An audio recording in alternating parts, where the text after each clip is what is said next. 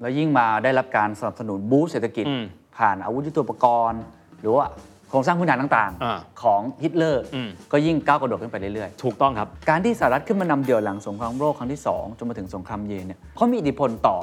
ตำแหน่งแห่งหนในโลกนี้ยังไงบ้างครับ ตอนนั้นอเมริกากลายเป็นมหาอำนาจในเชิงเศรษฐกิจ ของโลกแทบจะเรียกว่า 1 แบบไม่มี 2 นะฮะ ส่วนถ้าเป็นมหาอำนาจในเชิงสัญญานุภาพก็คือสหภาพโซเวียต เราจะอยู่โดยที่ไม่มีอเมริกา เราจะต้องถูกเวียดนามเขมือบผมใช้คำนี้เลยเราต้องถูกเวียดนามเขมือบแน่ๆเพราะว่าอีก 2 ชั่วโมงหรืออีก 2 วันเนี่ยเขาจะส่งเครื่องบินมิกมาทิ้งระเบิดที่กรุงเทพถ้าถามว่าเขาทำได้ไหมเขาอยู่ปากประตูบ้านแล้วครับเข้าใจแต่ทางเดียวเลยคือ ถ้าไม่ผนึกกับอเมริกาไว้ เราอยู่ไม่รอด This is the Standard Podcast. Eye opening for your ears. The Secret Sauce Global Economic Background.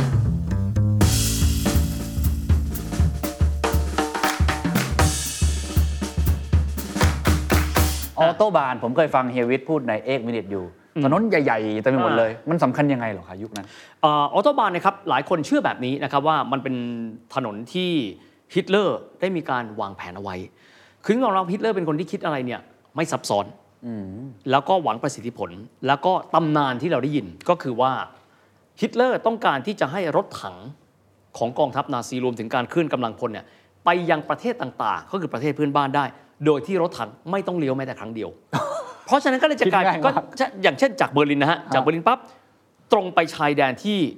โปแลนด์ เตรียมการเข้าสู่วอร์ซอร์ ซึ่งอันนั้นก็จะเห็นชัดเจนว่าเป็นแบบนั้น ไปสู่เช็กโกสโลวาเกียไปพื้นที่ที่เรียกว่าซูเดเตนไปได้โดยไม่ต้องเลี้ยวใช่ไหมฮะซึ่งมันก็เป็นแบบนั้นของมันจริง ๆ แต่เริ่มต้นต้องบอกแบบนี้ครับว่ามันเป็นเรื่องที่คนคิดเนี่ยคือ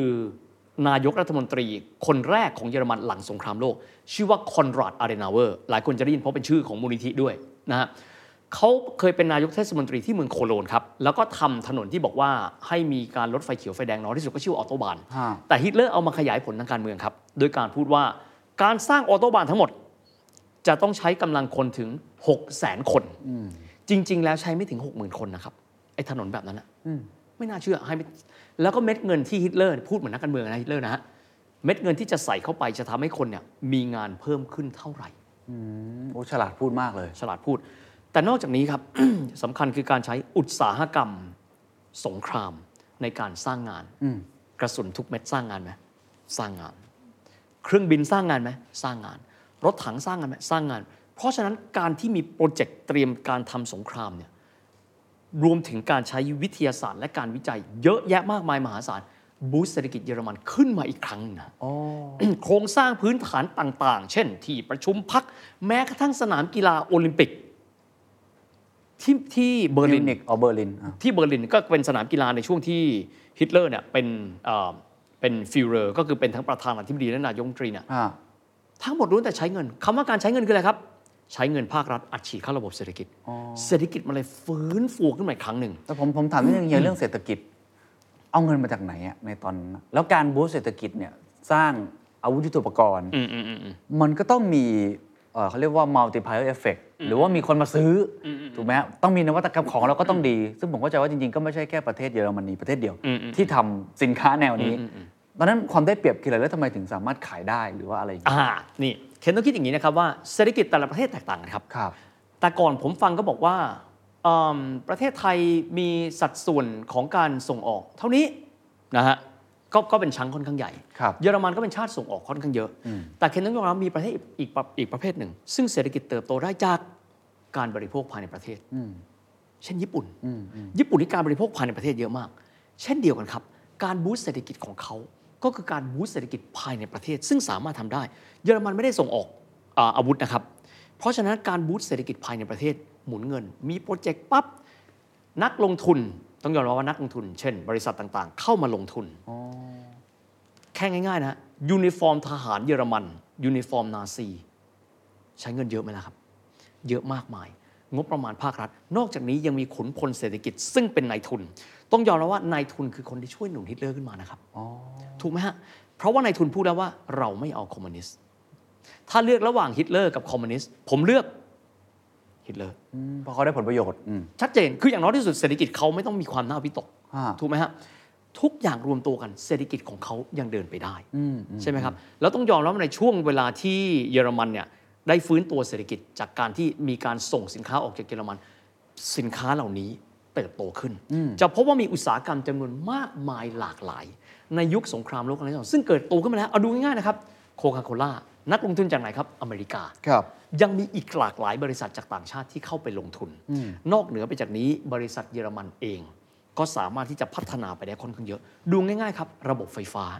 ช่วงนั้นเป็นยุคของ electrification นะฮะมีการใช้ไฟฟ้าเยอะซีเมนต์โตไหมล่ะโต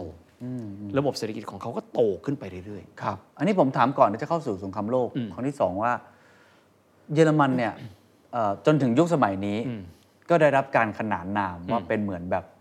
คนที่ทำพวกเครื่องจักรกลอืมอืมเก่งมากครับจนถึงปัจจุบันรถยนต์อะไรอย่างเงี้ยที่เฮียเคยอยู่กับ BMW อย่างเงี้ยมันเริ่มตั้งแต่ตอนนั้นถูกไหมฮะๆถูกต้องครับจะต้องเรียนอย่างนี้ครับว่าชาติแต่ละชาติอันนี้เป็นความเชื่อส่วนตัวของเฮียนะครับฮะชาติแต่ละชาติจะมีความเก่งที่แตกต่างกัน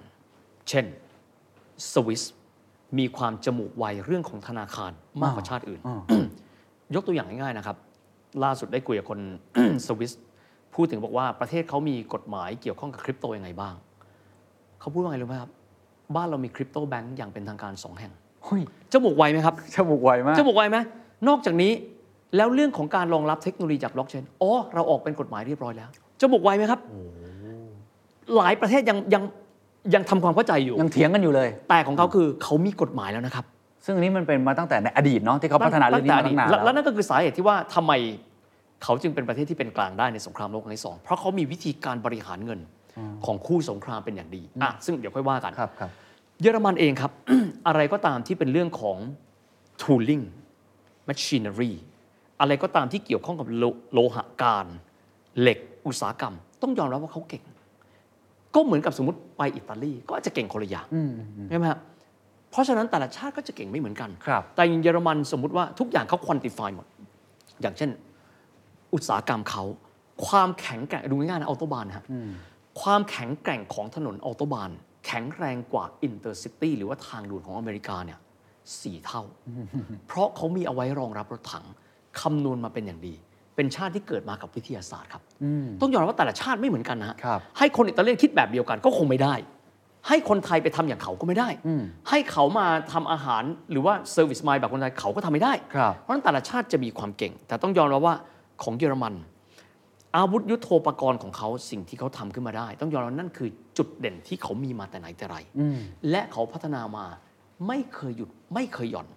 ขอยกตัวอย่างสองอย่างนะครับ เยอรมันเองเนี่ยพูดถึงเรื่องของอาวงอาวุธ เรื่องของจรวดนิวเคลียร์ระเบิดนิวเคลียร์คนที่เริ่มต้นคิดก่อน ก็คือเยอรมันนะครับ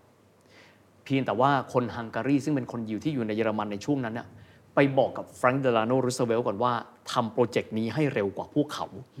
เขาเป็นชาติที่มีหัวคิดเรื่องวิทยาศาสตร์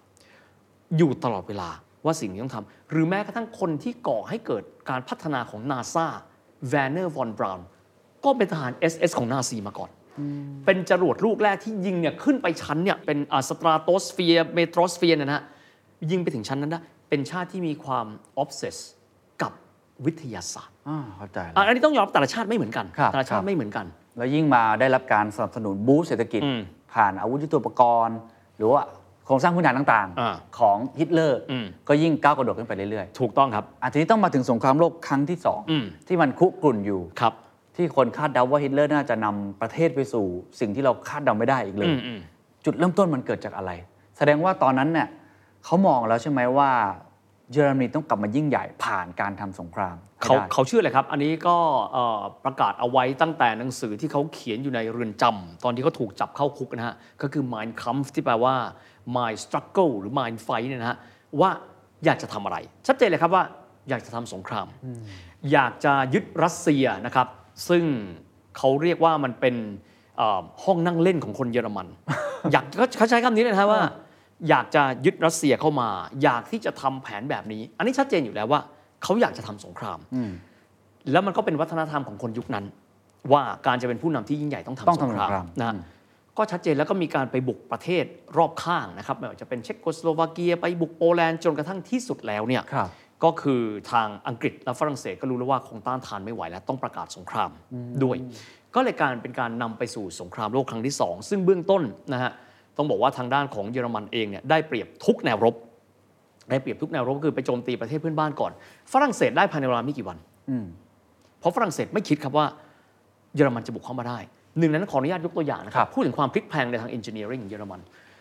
เอิ่มตอนแวร์ซายน์เนี่ยครับได้มีการกำหนดไว้ว่าเยอรมันไม่สามารถที่จะสร้างเรือที่มีขนาดใหญ่เกินกว่าระดับหนึ่งได้นะครับอ่าถ้าใครสนใจยุทโธปกรณ์จะรู้ว่ากระสุนปืน ที่เป็นเรือรบเนี่ยมันก็จะประมาณสัก 6 นิ้ว แต่ว่ากระสุนปืนเรือ 6 นิ้วเนี่ยกระสุนปืน 6 นิ้วเนี่ยจะต้องวางอยู่บนเรือที่มีแพลตฟอร์มขนาดใหญ่นะครับเยอรมันสามารถทำได้ครับ ย่อเรือขนาดเล็ก แต่ว่ามีปากกระบอกปืนขนาดนั้นอ๋ออยู่ข้างบนเข้าใจได้ละเขาเรียก pocket battleship คือคือคิดทุกอย่างออกมาให้มันให้มันก็คือยังไม่ได้ตอบโจผิทดย์หตามสนธิสัญญานั้นด้วย ไม่ผิดด้วยนะฮะคือที่สุดฝรั่งเศสแพ้เบลเยียมเนเธอร์แลนด์แล้วก็แพ้ไปจนกระทั่งจะไปบุกที่อังกฤษ ก็คือยุทธการที่เรียกว่า Sea Lion s a l e v e n Unternehmen สินะฮะแล้วก็ที่สุดก็คือต้อนทหารอังกฤษเนี่ยลงจากฝั่งที่ฝรั่งเศสนะครับที่เราดูจากหนังเนยนะฮะเมื่อไม่นานมานี้เนยนะฮะแล้วก็แต่ว่าเลือกที่จะยังไม่ติดตามทหารอังกฤษก็ไม่รู้เป็นอะไรแต่เอาเป็นว่าส่งแค่กองกำลังทหารอากาศครับครับขึ้นไปแล้วก็ปูพรมถล่มอังกฤษเละเทะไปหมดถ้าเราดูหนัง แต่ประเด็นก็คือว่าอังกฤษเหนียวแน่นมากครับ ไม่มีใครยกคนขึ้นบกอังกฤษได้นะฮะได้แค่มีการที่จะทิ้งระเบิดจากทางภาคพื้นอากาศ จากนั้นเล่าให้สั้นก็คือว่าเพิ่มแนวรบอีกหนึ่งแนว ด้วยการที่จะไปรบกับรัสเซีย เรียกว่ายุทธการบาร์บารอสซานะครับอดีตเป็นชื่อจักรพรรดิเยอรมันที่ใหญ่ใหญ่องค์หนึ่งของประวัติศาสตร์เยอรมันเขาปรากฏว่าพอไปบาร์บารอสซาครับ รบกันได้ประมาณปีกว่าครับ รัสเซียส่งกำลังบำรุงมาได้ นะครับต้องบอกว่ารัสเซียเก่งมากนะครับฐานผลิตอาวุธของรัสเซียอยู่ใจกลางประเทศ ก็มีความหมายว่าคงจะไม่มีใครสามารถบุกเข้าไปกลางประเทศรัสเซียได้ ส่งกำลังบำรุงสำเร็จ ก็เลยพลิกผันจากผู้ที่กำลังจะชนะกลายมาเป็นผู้แพ้ นอกเหนือไปจากนี้สหรัฐอเมริกาเนี่ยนะครับก็ถูกถล่มถูกญี่ปุ่นถล่มที่เพิร์ลฮาร์เบอร์ก็เลยกลายว่าสหรัฐอเมริกา ซึ่งแต่เดิมดำรงตนเป็นกลางอ๋อถึงแม้พระเจ้าจอร์จที่6นะครับพระเจ้าจอร์จที่6เนี่ยเคย เดินทางไปที่อเมริกาไปหาแฟรงค์เดลาโนรูสเวลต์ในปี 1939 เพราะรู้ว่าวันหนึ่งเยอรมันเอาแน่รูสเวลต์บอกว่า ยังผมไม่อยากเข้าฝ่ายไหน คิดดูแล้วกันพระเจ้าจอร์จเป็นประมุขอังกฤษพระองค์แรก ที่เดินทางไปสู่อดีตดินแดนอาณานิคม ไปขอที่นั่นนะสวมชุดพระยศเต็มยศนะฮะเป็นจอมพลทหารเรือ นั่งกับแฟรงค์เดลาโนรูสเวลต์แต่ที่สุดรูสเวลต์บอกว่ายังเขาไม่ยังเอาไม่ได้ทำอะไรเราเลยอะแต่พอมาเจอกระตุกหนวดครับที่เพิร์ลฮาร์เบอร์ ประกาศตัดสินใจร่วมรบและเช่นเดียวกันเลย ตอนนั้นจุดพลิกผันก็คือว่าเยอรมันแพ้ที่สมรภูมิที่รัสเซียครับยุทธการบาร์บารอสซาแพ้มา อีกด้านหนึ่งครับ แนวรบตะวันตกสหรัฐอเมริกาส่งกำลังบำรุงมาเติม จากนั้นส่งทหารตัวเองเนี่ยขึ้นบกที่นอร์มังดีอ่าทางใต้ส่งกองกำลังทางซิซิลีขึ้นไปที่เนเปิลส์ขึ้นไปทางเหนือบรรจบกันที่มิวนิกนะครับทุกฝ่ายล้อมกรอบเยอรมันเอาไว้หมดสหภาพโซเวียตเข้าไปได้ที่เบอร์ลิน เยอรมันแพ้สงครามโลก ในขณะเดียวกันญี่ปุ่น ตอนนั้นก็ใกล้จะแพ้ ก็ต่อสู้อเมริกาก็ advance ไปได้ค่อนข้างเยอะ จนกระทั่งที่สุดครับ ก็โดนระเบิดปรมาณูไป 2 ลูกนะครับแต่ต้องเล่าให้ฟังตรงนี้นิดนะครับว่า การที่ฮิตเลอร์ปฏิบัติต่อคนยิวในลักษณะแบบนั้น เป็นการขับไล่มันสมองเยอรมันออกไปจากประเทศนะครับโอ้โหต้องบอกแบบนี้ก่อนนะครับ เพราะว่าก่อนหน้านั้นคงจำกันได้ว่าสมัยพระเจ้าไคเซอร์วิลเฮล์มที่สองเนี่ยในยุคนั้นเนี่ย นักวิทยาศาสตร์ชาวยิวอ่าอยู่ในสมาคมวิทยาศาสตร์ของเยอรมันหลายท่าน ถือว่าเยอรมันหรือยิวก็คือพวกเดียวกันครับครับเยอรมันต้องบอกก่อนนะว่า คนยิวในเยอรมันถือว่าประมาณแค่3%ไม่เยอะนะฮะแต่ว่าเป็นชนชั้นที่เก่งและหัวกะทิมากๆครับแล้วลองคิดดูแล้วกันว่า คนอย่างไอน์สไตน์ซึ่งได้รับรางวัลโนเบลในปี 1929 ถ้าผมจำไม่ผิด ไม่มีแผ่นดินจะอยู่ในเยอรมัน และบุคคลเหล่านี้และนักวิทยาศาสตร์อีกมากมาย เดินทางออกนอกเยอรมัน กลายเป็นครูสอนหนังสือ กลายเป็นอาจารย์ กลายเป็นนักวิทยาศาสตร์ในหลากหลายหน่วยงานด้วยกันนะครับแล้วคนที่อยากจะพูดถึงครับก็คือมีสองสามคนด้วย เพราะว่าเกี่ยวข้องระเบิดปรมาณูและอันนี้จะได้เป็นบทเรียนได้ว่า การดึงเอาคนที่เป็นมันสมองจากต่างประเทศเข้ามาประเทศสำคัญขนาดไหนสหรัฐอเมริกาครับ อย่างที่เมื่อสักครู่บอกว่าทางด้านของเลโอซิลาดคนนี้สำคัญนะฮะเป็นนักฟิสิกส์ ชาวฮังการีเชื้อสายยิว ก็แน่นอนว่าเขาจะต้องหลบหนีการฆ่าของนาซีเนี่ยแล้วก็ไปที่อเมริกา เป็นคนรู้แล้วว่าเยอรมันกำลังจะผลิตระเบิดนิวเคลียร์ต้องการที่จะหาโอกาสพบแฟรงค์เดลาโนรูสเวลต์ประธานาธิบดีเพื่อบอกว่าทำอย่างไรก็ได้ เพื่อที่จะมีระเบิดปรมาณูก่อนเยอรมัน ถ้าไม่เช่นนั้นถ้าเขาเริ่มก่อน ท่านอาจจะไม่เหลือก็ได้นะครับ ด้วยกำลังของเลโอซิลลาร์ดครับไม่มีใครรู้จัก เลโอซิลลาร์ดก็เลยขอเจอกับอัลเบิร์ตไอน์สไตน์ซึ่งตอนนั้นเนี่ยเป็นพลเมืองอเมริกันไปแล้ว บอกว่าไอน์สไตน์เราเขียนจดหมายร่วมกัน แล้วขอให้ท่านเซ็นที่หน้าปกได้ไหมว่า ท่านขอพบประธานาธิบดีรูสเวลต์ไอน์สไตน์เป็นคนรักสันติภาพนะครับไอน์สไตน์บอกได้ เรามาเซ็นคู่กัน ก็เลยจดหมายก็คือเลโอซิลลาร์ดแล้วก็อัลเบิร์ตไอน์สไตน์แล้วก็ ส่งไปที่แฟรงคลินเดลาโนรูสเวลต์ครับนะครับ โดยที่ระหว่างส่งก็คือไอน์สไตน์ก็ใช้อ่า power ตัวเองในการที่จะขอให้เชื้อพระวงศ์ที่เบลเยียมเนี่ยเป็นล็อบบี้ทางอเมริกาว่า ขอให้เข้าไปอธิบาย ที่สุดคือเอกสารฉบับนั้นถึง ถึงเสร็จเรียบร้อยปั๊บ ทางด้านของรูสเวลต์บอกว่ามันสำคัญมาก อย่ากระนั้นเลยเราตั้งโปรเจกต์เลยนะครับ ก็คือ Manhattan Project Manhattan Project ก็คือโปรเจกต์ในการเริ่มต้นผลิตระเบิดปรมาณูนั่นแหละครับครับโดยที่ก็จะมีชื่อของเลโอซิลลาร์ดนะครับ และหนึ่งคนที่สำคัญมากอีกนักวิทยาศาสตร์ฟิสิกส์โนเบลก็คือเอนริโกแฟร์มีเป็นชาวอิตาเลียน ภรรยาเป็นชาวยิว ซึ่งก็ถูกไล่ล่าด้วยฟาสซิสต์มุสโสลินี ก็เลยย้ายมาที่อเมริกา เห็นไหมครับสามไม่มีคนคนอเมริกันเลย ไม่มี จริงๆ ก็อาจจะมีแต่ว่าหัวกะทิอ่าเอนริโกแฟร์มีต้องบอกว่าเป็นคนที่สร้างเตาปฏิกรณ์ปรมาณูเตาแรกของอเมริกาชื่อว่า Chicago Pile One เป็นคนอิตาเลียน ต่อมาก็ได้รับรางวัลโนเบลไปด้วยครับมีความหมายว่าสมองไหลครับ วินสตันเชอร์ชิลพูดแบบนี้บอกว่า การที่ฮิตเลอร์ทำแบบนี้กับคนยิว มันคือการผลักสมองของเขามาให้กับพวกเรา นี่เชอร์ชิลพูดแบบนี้ แต่ที่สุดว่าแน่นอนที่สุดนะครับว่าคณะกรรมการของ Manhattan Project นั้นมีชื่อบุคคลเหล่านี้หมดเลย ยกเว้นคนชื่ออัลเบิร์ตไอน์สไตน์เพราะว่าหลายฝ่ายกลัวว่าไอน์สไตน์จะมีความโน้มเอียงเป็นคอมมิวนิสต์อยู่กับโซเวียต เพราะฉะนั้นไอน์สไตน์ถ้าใครบอกว่าไอน์สไตน์เป็นคนผลิตระเบิดจริงๆแล้วคือไม่ใช่นะฮะจริง ๆ แล้วคือไม่ใช่ เพราะว่าอันนั้นคือเป็นของ Manhattan Project ไปครับครับแต่นี่แหละครับก็คือการที่ว่าหลากหลายองค์ประกอบ ที่ทำให้ณเวลานั้นฝ่ายสัมพันธมิตรสามารถเอาชนะสงครามโลก ครั้งที่สองเหนือนาซีเยอรมัน ซึ่งต้องบอกว่าในเชิงวิทยาศาสตร์ ในเชิงการบริหารเนี่ยถือว่าเก่งมากครับแค่ว่า ทะเยอทะยานมากจนกระทั่งไปเปิดแนวรบหลายแนว และญี่ปุ่นเองก็พลาดนะครับสำหรับญี่ปุ่นขอนี่นะฮะเราจะได้ทราบถึงเรื่องของตัวคำว่านิวเคลียร์ปรมาณูเพราะหลายครั้งเราจะไม่เคอยรู้จักกันระเบิดปรมาณูนะครับที่หย่อนเข้าไปที่ฮิโรชิมาและนางาซากินะครับลองจินตนาการว่าถ้าเป็นดินระเบิดทั่ว ๆ ไป ที่จะระเบิดเมืองเป็นจุนได้เนี่ยดินระเบิดมันต้องใหญ่มหาศาลถูกไหมฮะเชื่อไหมครับว่าระเบิดลูกแรก ถ้าผมจำไม่ผิดรู้สึกว่าจะเป็น Little Boy นะครับ หรือ Fat Man จะไม่น่าจะเป็น Little Boy ใช้ธาตุก็คือเออยูเรเนียมนะครับใช้กัมมันตรังสียูเรเนียม ที่เรียกยูเรเนียม 235เนี่ยเพียงแค่ 40 กว่ากิโลแค่นั้นเองนะลองคิดดูแล้วกันว่า แร่ธาตุ 40 กว่ากิโลถล่มระเบิดเมืองฮิโรชิมาได้ขนาดนั้น แสดงว่าปฏิกิริยาฟิชชันมันใหญ่ขนาดไหนครับในขณะที่ลูกที่สองที่นางาซากิ เชื่อไหมครับว่าเขาใช้สารกัมมันตภาพรังสีแค่ 6.5 กิโลกรัม กล่องเท่ารองเท้าเนี่ยระเบิดได้ขนาดนั้น จินตนาการของวิทยาศาสตร์ มันมากมายมหาศาลมาก จนไอน์สไตน์พูดคำนี้ครับ ถ้าถามผมว่าสงครามโลกครั้งที่สามใช้อาวุธอะไร ผมตอบไม่ได้ แต่ถ้าท่านถามว่าสงครามโลกครั้งที่สี่ใช้อาวุธอะไร เขาตอบแบบนี้ ตอบบอกว่า Stocker und Steinen kämpfen เราจะใช้ท่อนไม้กับก้อนหินมาสู้กันแล้วครับ เพราะแสดงว่าครั้งที่สองมันยังระเบิดขนาดนั้นอะถ้าครั้งที่สี่คือครั้งที่สามมันคงต้องระเบิดเป็นจุนแล้วโลกทำลายต้องล้างการกลับมาเป็นมนุษย์หินกันใหม่หมด คือคือนี่คือคือความเจริญก้าวหน้าของวิทยาศาสตร์ในยุคนั้น โอ้ น่าสนใจมากเลยเนี่ยขอถามนิดเดียวคครัรับบว่า ก่อนหน้านี้เยอรมนีก็มีการตั้งสถาบันนักวิทยาศาสตร์อะไรที่เราเล่ากันก่อนหน้านี้วิลเฮมเนี่ยตัวฮิตเลอร์เองก็มีความทะเยอทะยานแล้วก็ดูจะเชื่อมั่นในวิทยาศาสตร์ แต่อะไรทำให้เขาโดนม่านอะไรบังตาอืมอืมแล้วก็ผลักไสไอ้มันสมองของเขาเนี่ยอืมอืมไปให้ประเทศอื่นแทนเนี่ยครัมับนมันเขารู้ไหมว่าคนเหล่านี้เป็นมันสมอง หรือเขาคิดว่าเรื่องของยิวเรื่องของเชื้อชาติอะไรต่างๆเนี่ยมันอยู่ในความต้องการของเขามากจนเกินไปอันนี้เฮียวิเคราะห์ยังไงอ่าอันนี้ตรงไปตรงมาเลยครับคือเริ่มเหมือนมีปมด้อยอะครับ คือปมด้อยที่เชื่อว่าคนยิวเป็นศัตรูของคนเยอรมัน และฮิตเลอร์มีความเชื่อในเรื่องของความบริสุทธิ์ของชนชาติอารยันพวกเราไม่ต้องพึ่งพวกยิวหรอก พวกเราเนี่ยสามารถที่จะนำพาประเทศไปได้ แล้วก็มองว่าคนยิวเนี่ยถึงจะเก่งก็จริง แต่กัดกินสังคมเยอรมัน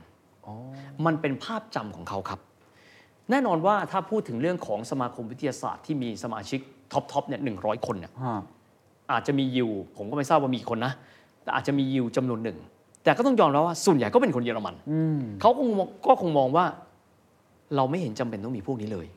มีนักวิทยาศาสตร์ยิวอีกจำนวนมากมายนะครับ ที่เก่งๆ และที่สุดไอน์สไตน์นี่แหละครับในฐานะที่เขาเป็นคนที่เอ่อเป็นนักวิทยาศาสตร์ที่โด่งดังที่สุด ต้องไปขอรัฐบาลประเทศต่างๆ ให้เปิดโควต้าในการรับบุคคลเหล่านี้เข้าไปเป็นอาจารย์มหาวิทยาลัย นั่นมีความหมายว่าฮิตเลอร์เองอาจจะรู้ไหมว่าเก่งรู้ครับ แต่อคติครับและหนึ่งในกลยุทธ์ที่ทำให้ฮิตเลอร์เนี่ย สามารถขึ้นมาครองอำนาจได้คือกลยุทธ์ในการหาเสียงแบบการสร้างความเกลียดชังคนยิวแล้วก็แสดงว่าคนในเยอรมันก็มีเชื้อความรู้สึกแบบนั้นเช่นเดียวกันเอ่อถ้าถามนะครับ เชื่อว่าคงจะต้องถูกกระตุ้นทุกๆวัน จากเดิมซึ่งอาจจะมองเห็นเพื่อนบ้านใช่ไหมฮะโอ้คนนี้เพื่อนบ้านเราอ๋อเขาเป็นยิว ถามว่าเป็นคนยิวรู้ได้ไง จริง ๆ แล้วเนี่ยมองจากหน้าตาเขารู้นะครับครับครับ แต่ก่อนไม่เป็นไร โอ้เพื่อนบ้านคนนี้ปกติฟังบ่อยๆเขาครับ เพราะฉะนั้นหลายคนถามว่าทำไมเราถึงจะต้องมาเรียนประวัติศาสตร์ เรื่องเกี่ยวกับนาซีเยอรมัน การขึ้นครองอำนาจ จะได้ตั้งสติครับว่า ครั้งหนึ่งมันเคยเคยเกิดเหตุการณ์ของการที่ทำโฆษณาชวนเชื่อ และนำไปสู่การฆ่าล้างเผ่าพันธุ์ บางคนเรียกว่า ethnic cleansing ในสเกลนั้น เราจะต้องตระหนักว่าเราต้องมีสติ เราจะต้องมีสติ ไม่ให้เราเนี่ยถูกกำกับด้วยการโฆษณาชวนเชื่อ เหมือนที่ครั้งหนึ่ง เยอรมันทั้งประเทศ เคยเจอปัญหาแบบนั้นมาแล้วอืมครับโอ้เป็นคำตอบที่ดีมากเลย ก่อนหน้านี้เฮียวิทย์อธิบายในมุมของเยอรมนีครับว่าเขาพ่ายแพ้สงครามได้ยังไงอืมความทะเยอทะยานมากจนเกินไปผลักใสมันสมองเปิดแนวรบเยอะอะไรอย่างนี้นะครับ แต่ถ้ามองฝั่งที่ชนะล่ะอืมไอ้อย่างสหรัฐอเมริกาครับเนี่ยวิเคราะห์ว่ายังไงอะมันเกิดจากอะไรเหมือนที่เราคุยกันตั้งแต่ตอนต้นหรือเปล่าว่า มาทีหลังอืมแล้วก็ยังเฟรชแมนอยู่อืมรวมทั้งได้มันสมองต่างๆ มาด้วยอืมอันนี้เฮียวิเคราะห์ว่ายังไงอาขอบอกแบบนี้เลยนะครับว่า เป็นที่น่าสังเกตนะครับว่าอเมริกานี่เป็นประเทศเป็นทวีปที่มีความอุดมสมบูรณ์มากนะครับแต่สิ่งหนึ่งที่เขาไม่เคยละเลยครับ ถึงแม้ว่าจะไม่มีศัตรูแทบจะไม่มีศัตรูคนใดที่สามารถที่จะขึ้นบนผืนแผ่นดินอเมริกาได้ฮาวายตอนที่เพิร์ลฮาร์เบอร์ต้องยอมรับว่าไม่ได้อยู่บนผืนแผ่นดินอเมริกานะครับเขาเป็นเขาเป็นมลรัฐหนึ่ง แต่ต้องรับการที่ขึ้นมาบน American soil มีคนทำได้คือใครครับ บินลาเดนไงฮะ No ใช่แต่ถ้าใช่นอกใช่นั้นเนี่ยอเมริกาคือทวีปที่แทบจะ untouch จากผู้รุกราน แต่กระนั้นก็ตามแต่ไม่เคยละเลยในเรื่องของการพัฒนาอาวุธยุทโธปกรณ์ และการสร้างแสนยานุภาพตลอดเวลาครับ ถ้าเกิดอเมริกาพูดว่า บ้านเราสงบไม่มีใครทำอะไรเราได้ จะมีคนไปบุกอเมริกาไหมแต่อเมริกาตระหนักว่า คนจะร่ำรวย คนจะยิ่งใหญ่ รั้วบ้านต้องสูง ต้องมีลวดหนาม ต้องมีระบบการต้องมีระบบ CCTV ต้องมีความเข้มแข็ง ถ้าไม่เช่นนั้น เราอาจถูกรังแกได้ ต้องยอมรับนะครับว่าที่ผ่านมาอเมริกาไม่จะไม่มีไม่ได้มีภัยคุกคามใด ๆ ที่ไปถึงที่ไปถึงทวีปอเมริกาเลยอ่าแต่อเมริกาต้องทำครับอ่า แสดงว่าเขาก็เป็นการพัฒนาอาวุธยุทโธปกรณ์ ความมั่นคงของเขาความมั่นคงอยู่ของในเขานี่คืออยู่ในเลือดของเขาเลยว่าต้องพัฒนาไปตลอดและและจำได้ไหมครับเคนครั้งที่แล้วที่เราคุยกันเราบอกว่า ไม่มีประเทศใดที่แข็งแกร่งทางเศรษฐกิจ โดยไม่มีแสนยานุภาพที่ยิ่งใหญ่เสมอกันอยู่ข้างหลังครับครับดูง่ายๆนะครับสิงคโปร์มีไหมมีมี ทั้งที่เป็นประเทศก็ไม่ไม่มีภัยคุกคามนี่มีไหมต้องมีครับ สวิสมีไหมมีครับทุกประเทศครับประเทศไหนจะรวยต้องมี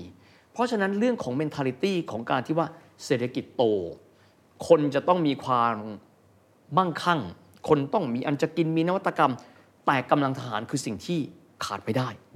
ต้องยอมรับเขาไม่เคยรีแลกซ์นะฮะและทันทีครับอีกส่วนหนึ่งก็คือเรื่องของความรักในชาติอเมริกาอันนี่ต้องยอมรับว่า nationalism คือส่วนสำคัญ ทันทีที่อเมริกาพูดว่าไปรบทหารสมัครกันทันที เพราะว่าเขามองว่านั่นคือเป็นออนเนอร์ของเขานั่นหมายเขามีกองกำลังอยู่แล้ว แต่ในจังหวะนั้นนะทั้งทั้งที่ทหารบางคนผมยกตัวอย่างนะ ถ้าใครดูเรื่อง saving private Ryan ผมเคยถามนะครับ เจ้าหน้าที่ฝ่ายความมั่นคงไทยว่า โทษนะครับพี่ กรณี saving private Ryan อะยกพลขึ้นบกเนี่ย เปิดเข้าไปอะครับพี่โโอกาสรอดสักกี่เปอร์เซ็นต์ครับ ผมบอกคุณวิทย์เลยครับ ตับแรกตายหมดครับ ชัดไหมครับ มีความหมายคนที่ไปรู้ไหมครับ รู้ครับ แต่ไปไหมไปครับ และในหนัง Saving Private Ryan Ryan มีพี่ชายผมจำไม่ผิดรู้สึกสามหรือสี่คน ทั้งหมดตายในสงครามหมดแล้ว ครอบครัวเลยให้ไปตามเนี่ยพลทหารไรอันเนี่ยกลับบ้านเพื่อจะได้มีลูกเหลือไว้คนหนึ่งนี่คือ mentality ของเขา เขามีความรู้สึกว่าการที่ชาติเขาได้ออกไปกู้โลก อันนี้ mentality ในในแง่ human w a r e ก่อนครับนะครับแต่ในแง่อื่นก็ต้องยอมรับว่าในมิติของความพร้อมครับ มิติเทคโนโลยี เอาดูง่ายๆนะครับคำว่า reaction ทันทีที่ซิลลาดบอกว่า เยอรมันผลิตแล้ว เขาไม่ได้นั่งเฉยๆนะครับ แทนที่ว่าเข้าคณะกรรมการก่อนต้องหารือกี่คณะ จากอนุไปสู่กรรมการ ผมว่าเยอรมันคงผลิตได้แล้วครับ แต่ว่าความ เร็วมาก agility อันนี้ agility นี่จริง ๆ ก็คงเป็นศัพท์มานานแล้วนะฮะฮะฮะผมยังงงเลยว่า หลังจากนั้นไม่นานเท่าไหร่ และใช้งบประมาณมากมายมหาศาล ถ้าจำไม่ผิด 25,000 ล้านเหรียญสหรัฐนะครับสำหรับระเบิด ปรมาณูในการทดลองแบบนั้น นอกเหนือไปจากนี้เรื่องของความว่องไวครับ ในเรื่องความจมูกไวในอนาคตเอ่อเมื่อสักครู่เราเล่าถึงแวร์เนอร์ฟอนบราวน์ซึ่งเป็นพันตรีของ SS นะครับ เป็นคนที่ทำหน้าที่ในการพัฒนาอาวุธ โดยที่จรวดในปัจจุบันครับ เคนเคนจะได้ยินคำว่า ballistic missile คือยิงขึ้นไปสูงปั๊บแล้วยิ่งยิงสูงเท่าไหร่ยิ่งอานุภาพสูงเท่านั้นนะครับทหารรัสเซียเห็นก่อนว่าวอนบราวน์ ผลิตจรวดและสามารถไต่ขึ้นสูงถึงระดับเมโซสเฟียร์หรือสตราโตสเฟียร์คือสูงมาก คือเข้าชั้นอวกาศแล้วอเมริการู้ปั๊บสิ่งที่เขาทำคือ เอาสมองนี้มาที่บ้านเรา ไปหาแวร์เนอร์วอนบราวน์ที่สุดเนี่ยวอนบราวน์บอกว่าเขาต้องการโดยคนทั้งสองฝ่าย ที่สุดไปมอบตัวคนอเมริกันโอ้คือลองคิดดูแล้วกันว่า แบรนด์อเมริกันที่เปิดกว้างให้คนทุกคนอ๋ออ๋ออ๋อแบรนด์อเมริกันที่จมูกไวมีของใหม่มาปั๊บ พัฒนาสิแทนที่ว่ามันคืออะไรอะไม่เอา เพราะฉะนั้นอเมริกาเลยกลายเป็นประเทศที่ทำไมกลายเป็นต้นกำเนิดของหลายสิ่งหลายอย่างบนโลกนี้ มีไหมลองทำสิ ไม่ทำอะไรเดิมๆนี่คือ mentality ที่เห็น นี่คือทั้งในเชิง human w a r e ครับในเชิงนโยบาย แล้วก็ในเชิงของนวัตกรรมที่ไม่มีการปิดกั้น มีสิ่งใหม่ ๆ สิ่งประดิษฐ์ใหม่ ๆ ใช่ไหมทำเราลองทำดู ทำไม่ได้ก็ไม่ต้องทำต่ออมันก็แค่นั้นครับจะเห็นว่านวัตกรรมจากอเมริกาทำไมมันโรลเอาท์มาเยอะแยะ ในขณะที่ขออนุญาตนะครับ ยกตัวอย่างเทียบกับญี่ปุ่น เคยคุยกับนักเรียนญี่ปุ่น เขาบอกว่าคุณดูสิครับ ญี่ปุ่นเราเคยรุ่งอยู่ช่วงนับ 60 70 80 แต่วันเนี้ยนวัตกรรมจากญี่ปุ่นถ้าเทียบกันกับอดีตทำไมมันน้อยจังเลยนี่แหละครับ มันก็เลยเป็นความน่าสนใจ ส่วนอเมริกาถ้าถามว่าชนะได้ไงหนึ่งเลยคือบนพื้นที่เขา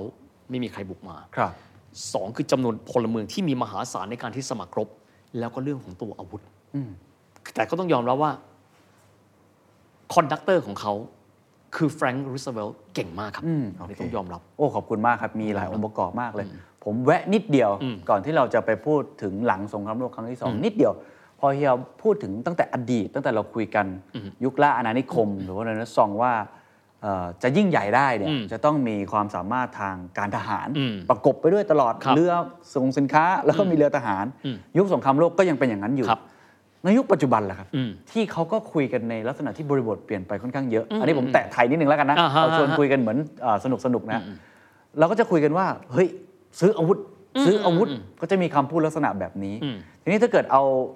narrative ของเฮียวิทมาเนี่ย ก็ฟังดูซาวเหมือนกันนะ แต่ผมไม่แน่ใจว่าในยุคปัจจุบันเนี่ยเฮียวิทมองไงว่าไอ้กำลังการทางอาหารเรือดำน้ำหรือ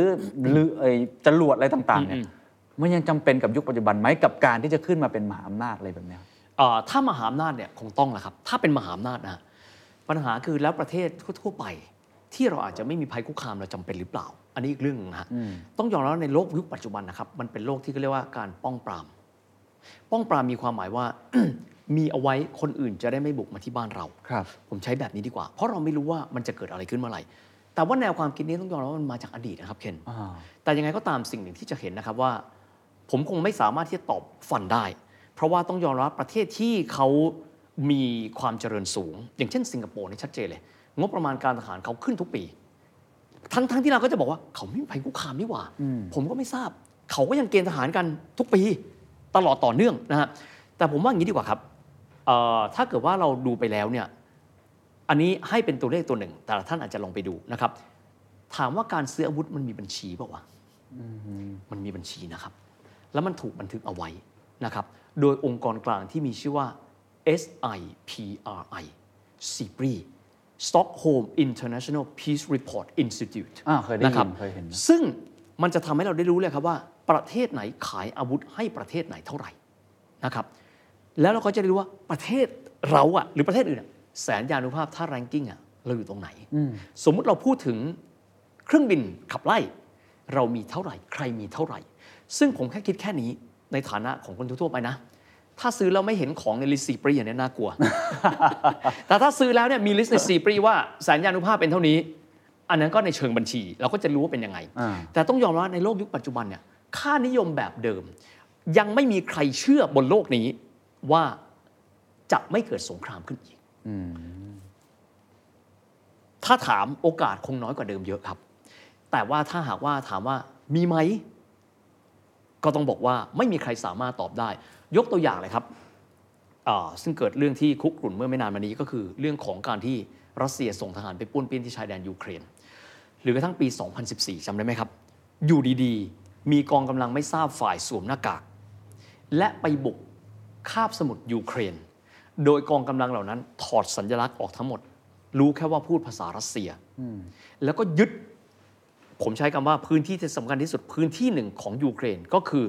คาบสมุทรไครเมียไปทั้งคาบสมุทรสงครามไหมสงคราม แต่มันก็ต้องดูว่าภัยคุกคามบ้านเราคืออะไร เพราะฉะนั้นผมคงจะตอบแทนไม่ได้ แต่แค่ว่าค่านิยมแบบนี้มันยังมีอยู่ครับบนโลกใบนี้ครับที่เชื่อว่า ประเทศนี้ต้องมีหัวรบเท่าไหร่ ประเทศนี้ต้องมีเรือนม้าเท่าไหร่ ต้องมีเรือฟรีเกตเท่าไหร่ มันยังเป็นตรรกกะที่ทุกประเทศบนโลกนี้ยังมีอยู่อืมอืมเพียงแต่ว่าเรื่องเนี้ยมันเป็นเรื่องที่คนในวงการเขาเท่านั้นจึงจะรู้ เลยจะบอกว่ามันเป็นสิ่งที่ยังอยู่ในสมการโลก นอกจากนี้ครับ The White Eisenhower เป็นคนที่พูดถึงอุตสาหกรรมนี้โดยตรง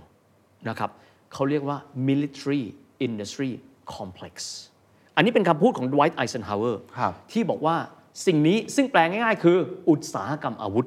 เป็นหนึ่งในองค์ประกอบที่มีความสำคัญต่อสหรัฐอเมริกาลองคิดดูแล้วกันนะครับว่าอุตสาหกรรมนี้ประมาณ 3% GDP โลกนะ มันไม่น้อยนะครับ เพราะฉะนั้นเลยบอกว่ามันยังไม่ถูกถอดจากสมการฮะ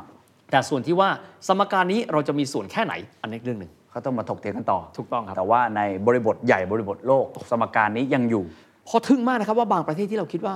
ไม่มีปรากฏว่าทุกประเทศเมื่อทันทีพร้อมปั๊บมีเพียงแต่ว่าเราเราจะมองไม่เห็นด้วยตาเนื้อถ้าครัเราบไม่ได้อยู่ครับในวงการเหล่านั้นครับโอเคเข้าใจครับอะจบสงครามโลกครั้งที่สองเยอรมนีพ่ายแพ้อืมนะครับสหรัฐอเมริกาพังงาดขึ้นมาอืมตอนนั้น world order ปรับเปลี่ยนไปยังไงฮะเฮียบุลเริ่มปรับเปลี่ยนแน่นอนครับ ต้องยอมรับแบบนี้ครับว่า ประเทศใดก็ตามที่ทำสงครามเสียเงินเยอะครับ ขอไปยกตัวอย่างนะครับ อังกฤษกับฝรั่งเศส ฝรั่งเศสพ่ายแพ้เยอรมันถูกยึดไปทั้งประเทศ อังกฤษเองถูกบอมมากมายมหาศาล เสียไพร่พลจำนวนมากมายหนึ่งเงินที่ทำสงครามหายไปแล้วครับสองเงินที่จะต้องใช้สถานการณ์ส่งไปในการที่จะควบคุมอาณานิคมทั่วโลก ใช้แบบชักหน้าไม่ถึงหลัง ถูกไหมฮะ ไม่มีเงินแล้วสามครับ เงินที่ต้องเอามาใช้ในการ ฟื้นฟูบูรณะปฏิสังขรณ์บ้านเมืองตัวเองอังกฤษซวยหน่อยโดนเยอะ ส่วนปารีสสวยหน่อยฮิตเลอร์ไม่บอม ก็เลยไม่โดนนะฮะแต่ทั้งหมดนี้เนี่ยทำให้สองประเทศนี้เนี่ยฐานะทางการเงินเละเทะไม่สามารถเคลมว่าเป็นมหาอำนาจได้อีกต่อไปแล้วในคือวาเละยิ่งกว่าสงครามโลกครั้งที่หเละนึ่งกว่าครับเพราะว่าสงครามโลกครั้งที่สองเนี่ยอนุภาพการทำลายล้างของอาวุธเนี่ยอ่ามัมันหนักกว่ามากอ่านนะครับเพราะฉะนั้นคือเยอรมันเองก็ดีครับอังกฤษฝรั่งเศสเอาสามชาติใหญ่ของยุโรปอะนะฮะแทบไม่เหลืออะไรนะครับเงินไม่เหลืออะไรอืมคิดดูในขณะที่อเมริกา ทั้งทวีปเลย ถ้าไม่นับเพิร์ลฮาร์เบอร์นะฮะยังคงอยู่แทบไม่บุบสลายกำลังทหารที่ไปถ้าเทียบกับประเทศเจ้าบ้านคนละเรื่อง เพราะฉะนั้นในแง่ของแสนยานุภาพ ในเรื่องของกำลังเงินไม่ต้องพูดถึงครับครับอเมริกายิ่งใหญ่มาก ถึงขนาดว่า ออกเงินเป็นโต้โผในการที่จะทำกองทุนให้ความช่วยเหลือประเทศยุโรปฟื้นฟู ซึ่งในอนาคตของเราก็คือ Marshall Plan นอกเหนือไปจากนี้ยังมีสิ่งที่คล้ายกับ Marshall Plan แต่ให้กับประเทศอื่นๆอีกมากมาย แต่ก่อนที่สงครามโลกจะจบครับ ผมงงมาก ในขณะที่กำลังรบกันแบบเมามันมากเลยนะฮะ ในปี 1944 ครับ ก่อนจบสงครามโลกหนึ่งปีสหรัฐอเมริกาเชิญรัฐมนตรีคลัง ของประเทศพันธมิตรของตัวเองในการเข้าไปประชุมที่เบรตตันวูดส์ที่นิวแฮมป์เชอร์อืมอืมอืมอืมเขาลบกันจะเป็นจะตายอะเรียกประชุมรัฐมนตรีคลังเรียกไปประชุมบอกว่าอะไรครับ ระบบการแลกเปลี่ยนเงินตราโลกเนี่ย เช่นจาก US ดอลลาร์เป็น British Pound เป็นเงินฟรังฝรั่งเศสอะไรก็ตามแต่เนี่ยมันดูไม่ค่อยเป็นระเบียบ ซึ่งมันก็ไม่เป็นระเบียบจริงนะฮะอยากกันนั้นเลยเรามาหาหลักเกณฑ์กันไหมว่า เราจะใช้หลักเกณฑ์อะไร ในการที่จะ บอกว่าเงินแต่ละประเทศควรมีมูลค่าเท่าไหร่ ครับ เอา้า ใช้แบบนี้เลยเหรอ แล้วผูกกับอะไรรู้ไหมครับ ผูกกับ 2 อย่างซึ่งอเมริกามีมากที่สุดครับหนึ่งครับ ทองคำโลกครับ อเมริกามีทองคำสองในสามทองคำโลกนะเวลานั้นสองครับสิ่งที่คนอเมริกันมีมากที่สุดคือ เงิน US ดอลลาร์ครับแน่นอน เอา้า ถ้ามาแบบนี้ก็มีความหมายว่าทองคำและดอลลาร์กลายเป็น reference หลักครับ ของค่าเงินทั่วโลก ผมถามหนะครับ ถ้าอังกฤษไม่ชอบอังกฤษหือได้ไหมครับ เออยุคนั้นหือไม่ได้เหรอครับหือไม่ได้ครับ เพราะใช้เงินใช้อาวุธเขาอยู่ฮะอ๋อเจ๋งไหมครับ เป็นลูกไก่ในกำมือ อังกฤษฝรั่งเศสอย่างไรเยอรมนีเองก็ตาม ประเทศร่วมรบก็ก็ต้องอยู่แบบนั้นอะเบรตันบูดก็เลยฟาดเปรี้ยงขึ้นมา เพราะฉะนั้นถามว่าทำไมทองคำจึงมีค่า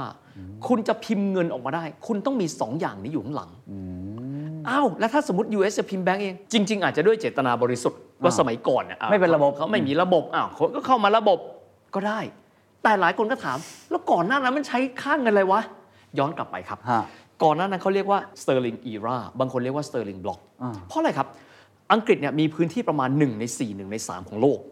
เพราะฉะนั้นการค้าขายของคนในประเทศต่างๆ ในเขตเศรษฐกิจสำคัญทั่วโลกอะผมต้องบอกว่าต้องรวมจีนไปด้วยนะ เพราะว่าถึงแม้จีนจะไม่ใช่เมืองขึ้นอังกฤษ แต่อังกฤษเข้าไปมีอิทธิพลในจีนค่อนข้างเยอะ การค้าขายเอ้าผมยกตัวอย่าง สมมุติว่าบริษัทอังกฤษค้าขายกับบริษัทเดอ b เบียสบริษัทเพชรนะในแอฟริกาใต้ก็เป็นอาณานิคมของอังกฤษนะฮะเดอ b เบียจริงๆก็เป็นของคนอังกฤษนะครับก็คือตั้งโดยเซซิลโรดส์นะฮะค้าขายเป็นเงินแรนศูนย์กลางการเงินของโลกสมัยก่อนที่ลอนดอนค้าเสร็จปั๊บ เอ้า จะใช้เงิน British Pound หรือใช้เงินแรนอะ สมมุติแลกเปลี่ยนกันด้วยเงินแรน บริษัทเดอ b เบียจะเอาเงินไปที่ธนาคารของอังกฤษ ฝากเงินเป็นเงินอะไรครับ you need to change into British pound ค้าขายกับอินเดียครับ กับบริษัท East India ของตัวเองก็หเหมืรืออนกันใครก็ตามแต่ ค้าขายเสร็จปั๊บ เอาเงินออกมา แปลงเงินไหมครับ จากรูปีเปลี่ยนเป็น British pounds กลับมาสู่ธนาคารของอังกฤษ ก็เหมือนกับนิวยอร์กปัจจุบันนี่แหละครับ ก็ไปฝากเงินเอาไว้ แปลว่าอะไรครับ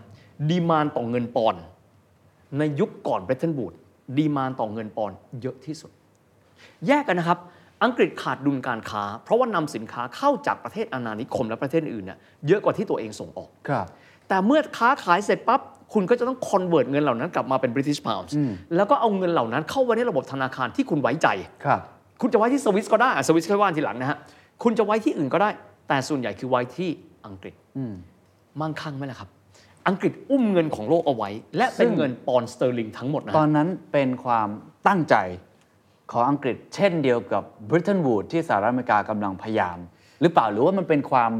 เอ่อเขาเรียกว่าทำมาค้าขายกันเยอะ organic organic organic ผมว่าคือคือความรู้สึกความรู้สึกเฮียคือมันน่ามันน่าจะอันนี้ตอบแทนไม่ได้นะ น่าจะเป็นออร์แกนิกสาเหตุเพราะอะไรครับ เราเห็นระบบการเงินที่ทุกอย่างมันมีระบบระเบียบ มันมีกลไกกำกับควบคุมเนี่ยตอนที่ ทุกอย่างมันลงตัวมาแล้วอืมอืมอืมแต่ยุคก่อนนั้นลองคิดดูแล้วกันนะครับว่า ไม่มีการกำหนดว่าเงินแรนกับเงินปอนด์เนี่ยอัตราส่วนจะกำกับด้วยอะไรและเมื่อไหร่ครับ ลองคิดดูดิครับ ในเมื่อมันเป็นแบบนั้นแล้วเนี่ยทุกอย่างมันเกิดมามันเหมือนออร์แกนิก แต่ออร์แกนิกหรือไม่ออร์แกนิกคืออังกฤษควบคุมเงินปอนด์เงินปอนด์จะอ่อนหรือแข็งอังกฤษเคาะเลยครับ Bank of England เคาะอยากให้แข็งอยากให้อ่อนอยู่ที่ฉันทั้งหมดครับแต่พอเบรตันวูดครับเปลี่ยนแต่ที่มันตลกครับ เบรตันวูดกำหนดเอาไว้ออกมาเป็น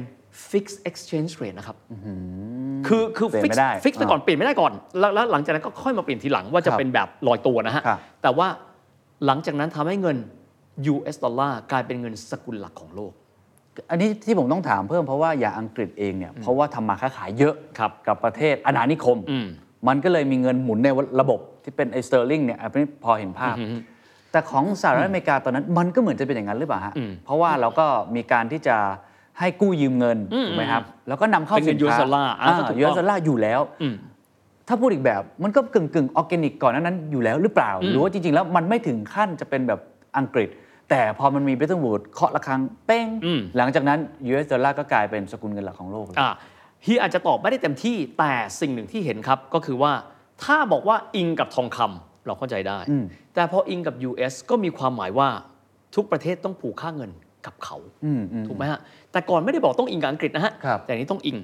แล้วก็มีความหมายว่าถ้าอเมริกาต้องการอัดฉีดสภาพคล่องเข้าไปเท่าไหร่ อิงกับอะไรครับอิงกับ US ดอลลาร์ของตัวเองเหมือนเดิม ไม่รู้ว่าจะเป็นอย่างไรแต่ว่า legacy หรือมรดกของมัน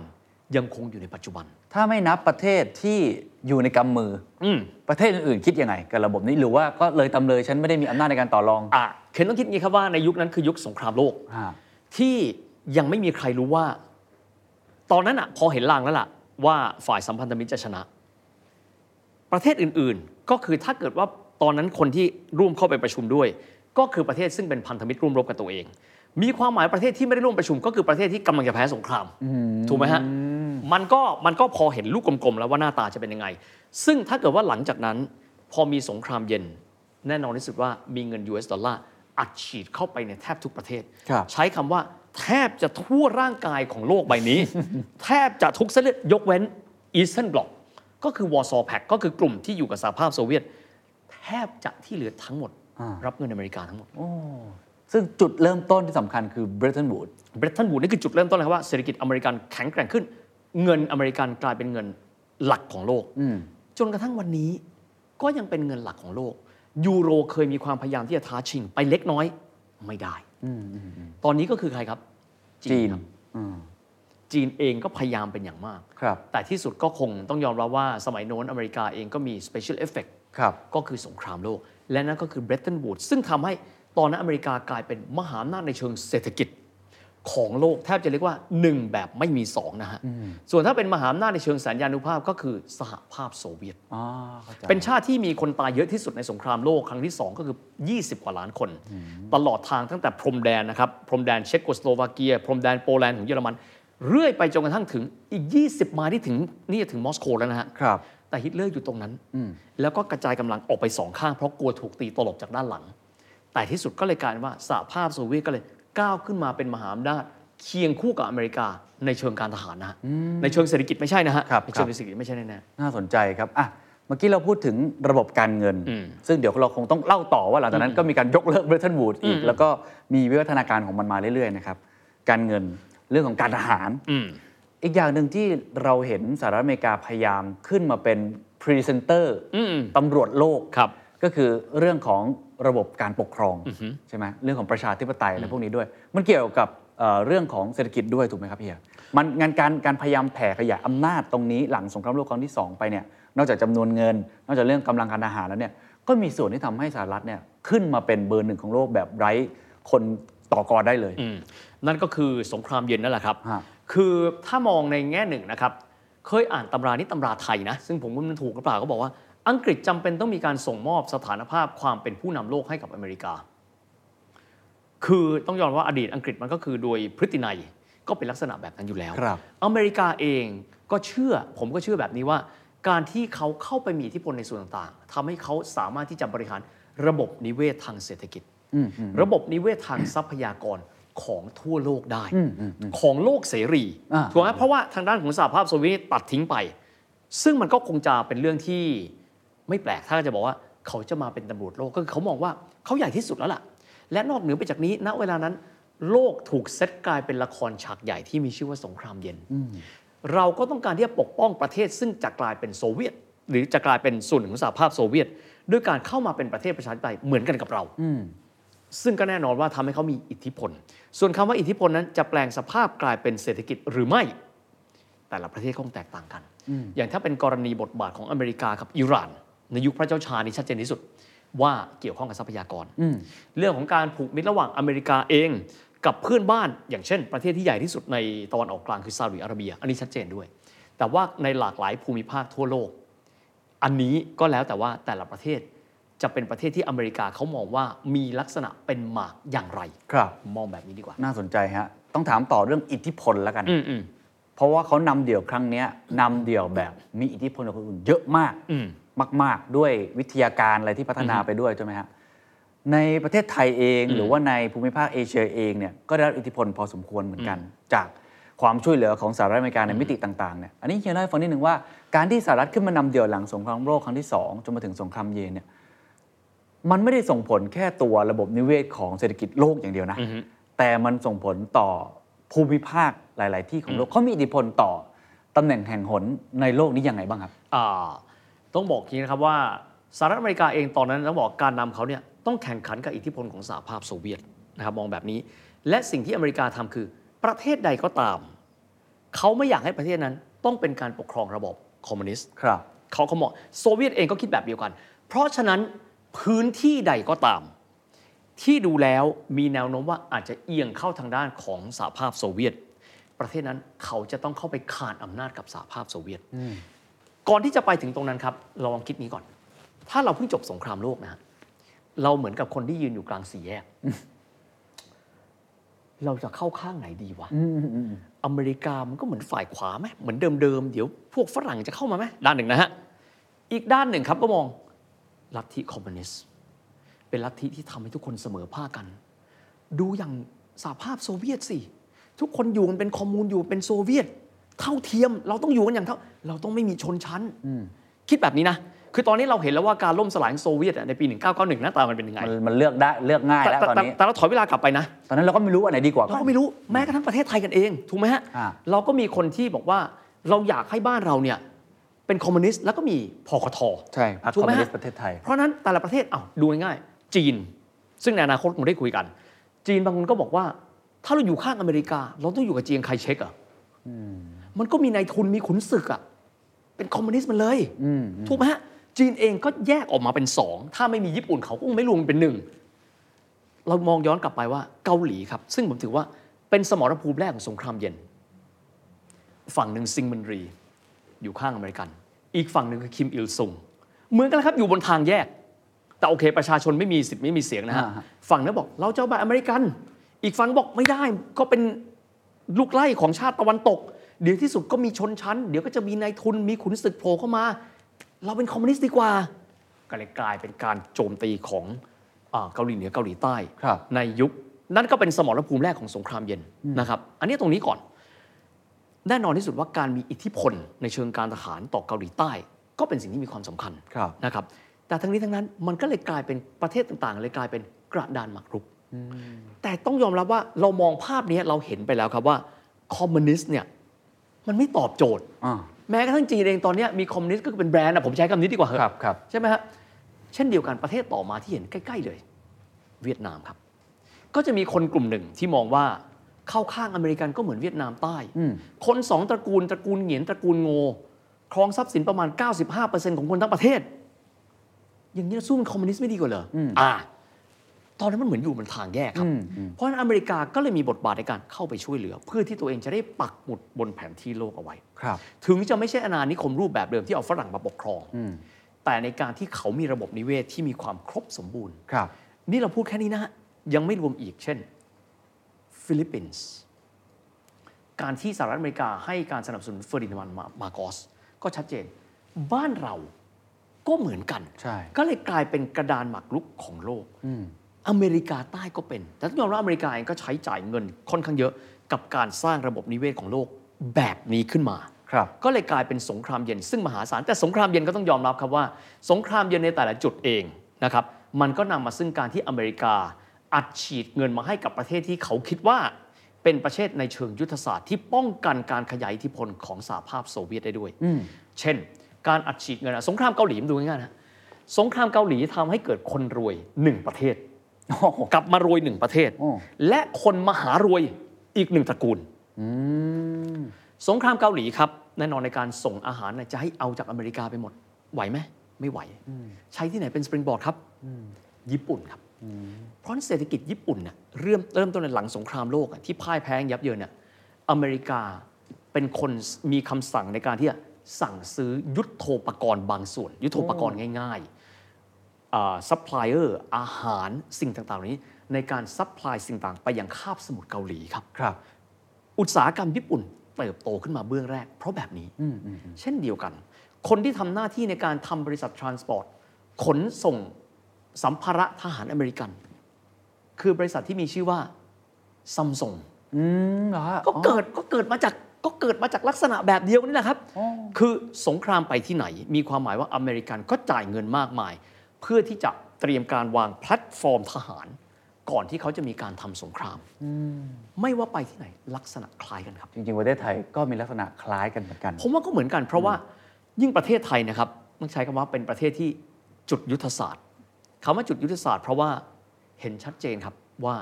ณเวลานั้นนะอิทธิพลการขยายอิทธิพลของโซเวียตและคอมมิวนิสต์เนี่ยเริ่มต้นจากเวียดนามก่อนครับจากเวียดนามปั๊บเข้ามาสู่ลาวก่อน จากนั้นกัมพูชา ประเทศต่อมาคือประเทศอะไรครับเพราะฉะนั้นอเมริกาเสียไทยไปไม่ได้ครับอืมเป็นจุดยุทธศาสตร์ เป็นจุดยุทธศาสตร์เพราะฉะนั้นเนี่ยในยุคดังกล่าวถึงแม้จะเป็นการปกครองระบอบเผด็จการอ่าอเมริกาต้องดูแลไหมต้องดูแล เพราะฉะนั้นคำว่าอิทธิพลอเมริกันคงไม่ได้หมายถึงเฉพาะประชาธิปไตยฮะอืมถูกครับแต่หมายถึงฝ่ายใดก็ตามที่ไม่ใช่คอมมิวนิสต์ครับ ก็จะมีเรื่องของอิทธิพลพญาอินทรีย์อ่าที่เข้ามาแล้วก็เป็นรากฐานการเปลี่ยนแปลงพลิกโฉมหน้าเรียกได้ว่าเป็นรุ่งอรุณใหม่ของเศรษฐกิจไทย ซึ่งสหรัฐมีส่วนค่อนข้างเยอะทีนี้ผมต้องถามตรงนี้เพิ่มเติม เพราะว่าผมว่าเรื่องนี้ค่อนข้างสำคัญ คือเราพูดถึงอิทธิพลของสหรัฐอเมริกา ในการไม่ว่าจะเป็นเรื่องของเชิงอุดมการณ์หรือว่าเชิงอะไรก็ตามก็ตามทีนะฮะในขณะเดียวกันถ้าเรามองประเทศเล็ก ๆ หรือประเทศเหล่านี้เนี่ยที่ต้องเกาะกับคลื่นแห่งอนาคตใช้คำนี้เกาะกับคลื่นแห่งอิทธิพลที่เข้ามา นั่นนะมันมีจุดที่อาจจะเป็นถกเถียงกันได้ว่าอาจจะมีข้อเสีย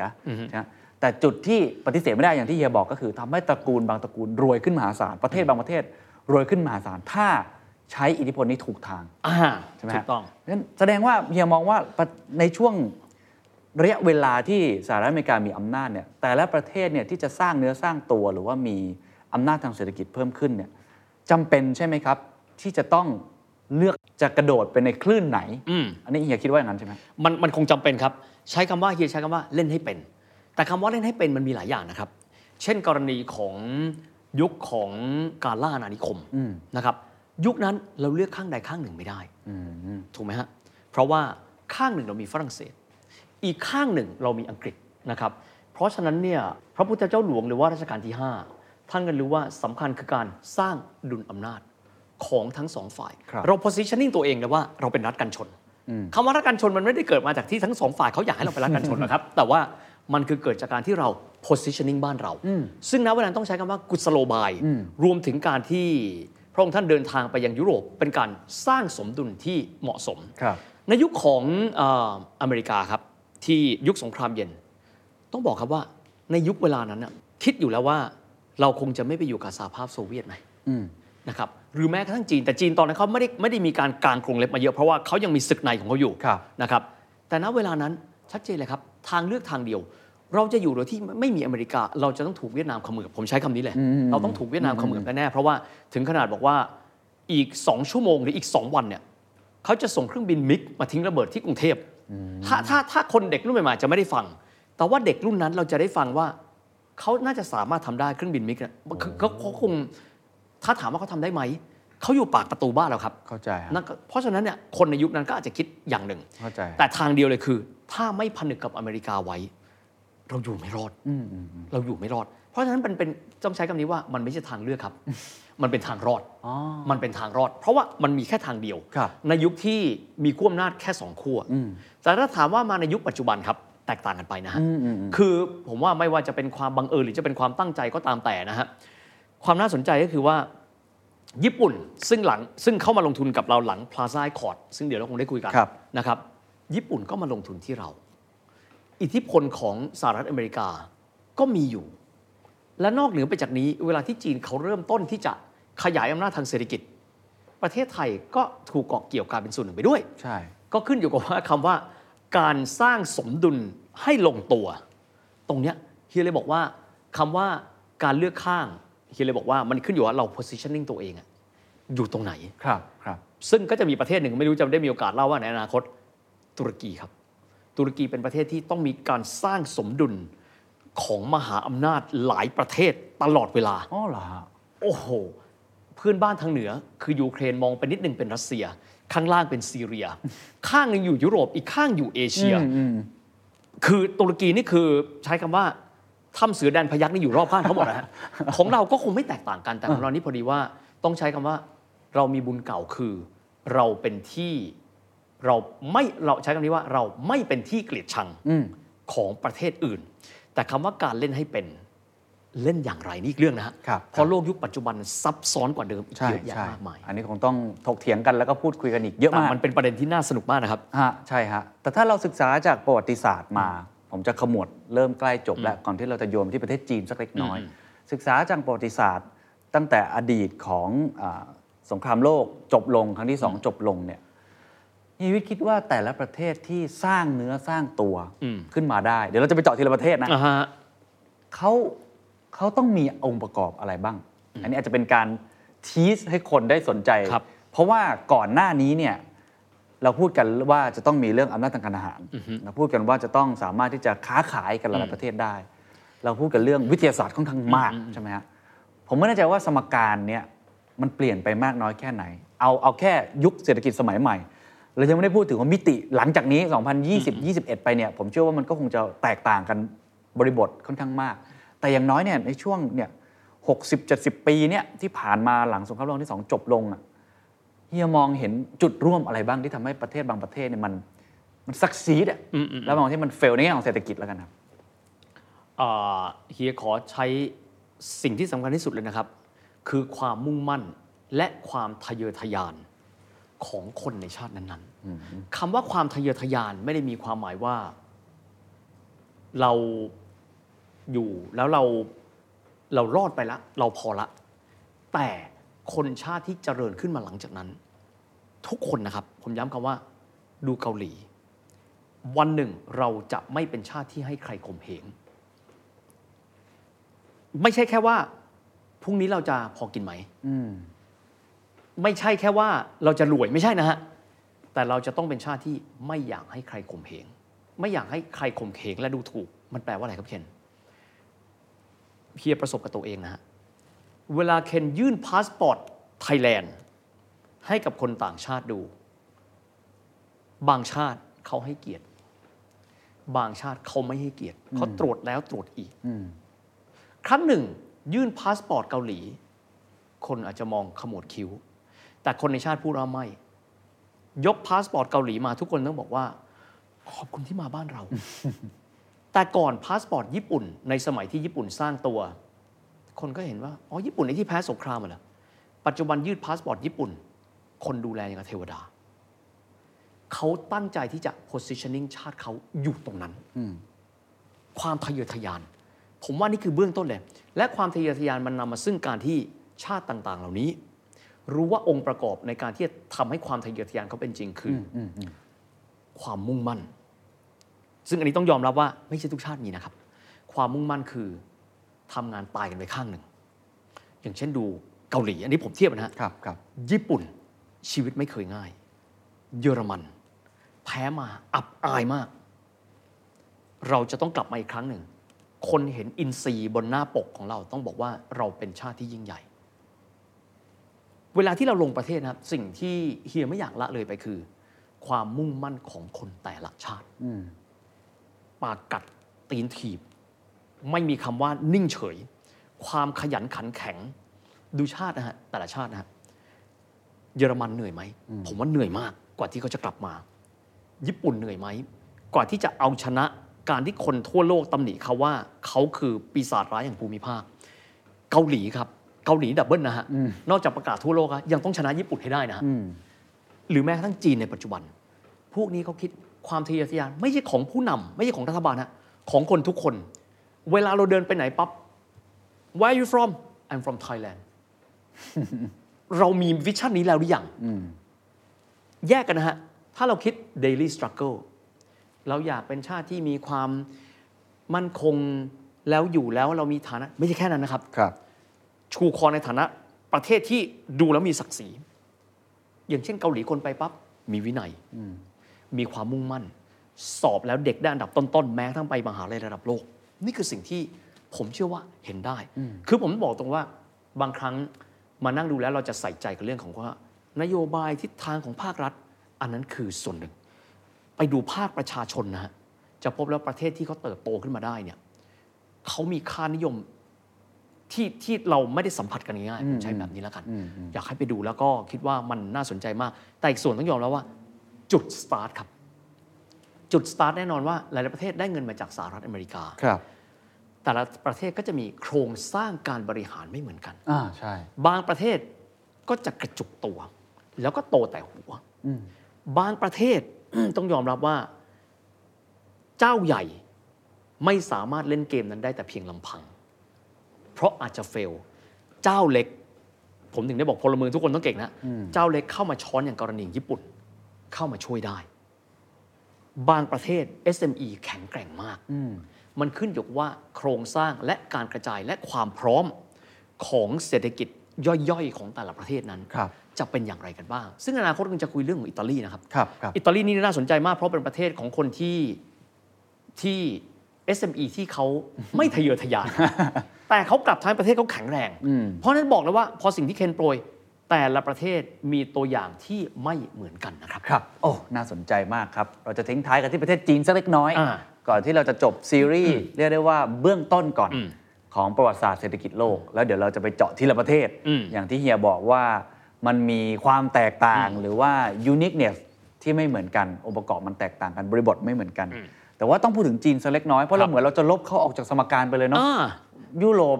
ลบกันโอ้โหแล้วมีญี่ปุ่นขึ้นมา ครับ แล้วจีนอยู่ตรงไหนในสมการประวัติศาสตร์เศรษฐกิจโลกสมัยใหม่อะเอาขอเล่าสั้นๆนะครับคือจีนพอต้าชิงแพ้สงครามโลกจากอังกฤษเป็นที่เรียบร้อยแล้วนะครับ พวกเขาก็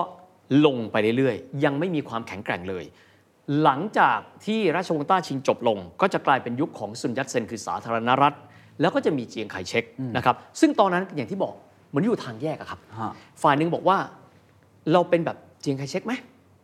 ฝั่งก็บอกไม่ได้ครับในทุนขุนศึก ก็เลยกลารพักคอมมิวนิสต์ขึ้นมา ปรากฏว่ารบกันอยู่ครับ ญี่ปุ่นมาบุกนะฮะพอญี่ปุ่นมาบุกปั๊บสองกองทัพนี้ต้องมารวมกัน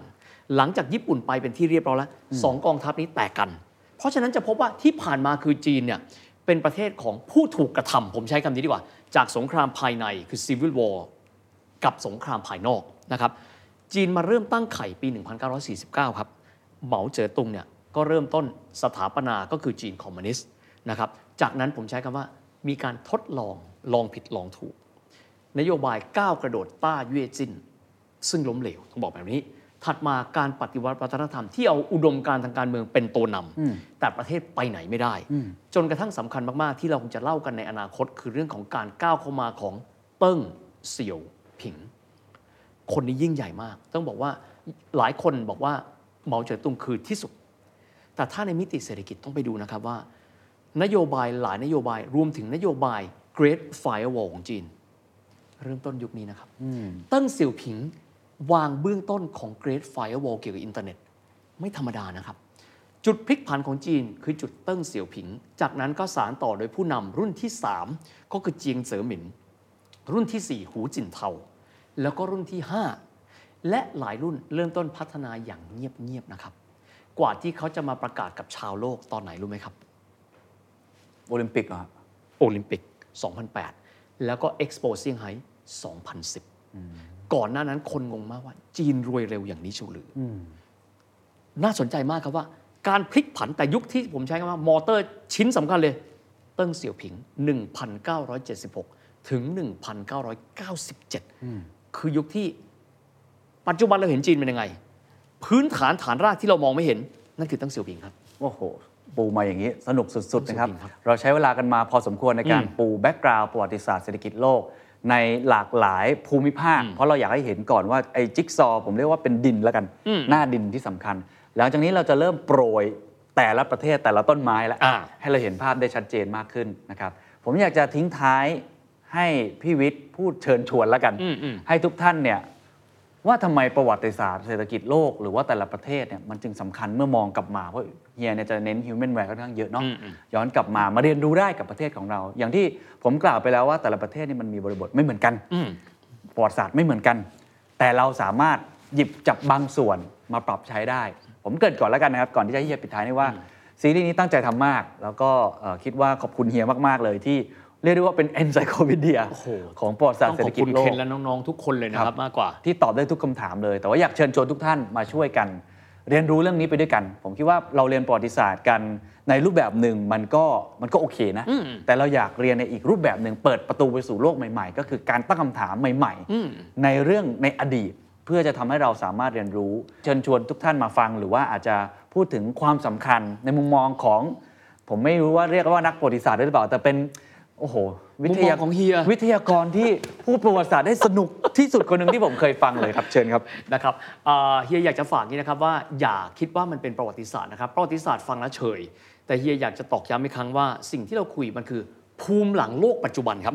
โลกปัจจุบันที่เรายืนอยู่ไม่ได้เกิดมาจากกระบอกไม้ไผ่นะครับ แต่ว่ามันมีความเป็นมาความเป็นไปของมัน การที่เราเรียนรู้แต่ละสูตรเราจะได้พอรู้ครับว่าทำไมบ้านเมืองนี้เขาถึงได้เลือกพัฒนาแบบนี้ ทำไมคนที่มีคลื่นความถี่แบบนี้เขาถึงจึงที่จะเลือกวิธีการในการทำธุรกิจ และเดินทางประคับประคองเศรษฐกิจในรูปแบบแบบนี้นะครับ เพราะผมเชื่ออย่างครับว่า ความแตกต่างหลากหลาย มีความสำคัญในการที่เราจะเรียนรู้ และเราหันมามองครับว่า มุมไหนนะที่น่าจะเหมาะสมกับเรา ในการที่เราจะเรียนและเอามาประยุกต์ใช้กับเรา ในโลกนี้ไม่มีสิ่งที่ก็เรียกว่าอะไรที่เป็น thumbs up นะครับก็คือสิ่งที่ดีที่สุดเสมอไป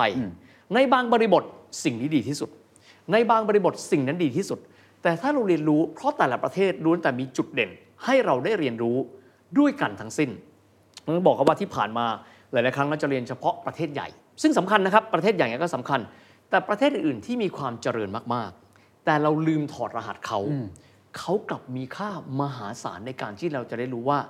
เขาทำอะไรนะครับ ก็หวังเป็นอย่างยิ่งนะครับว่าจะเป็น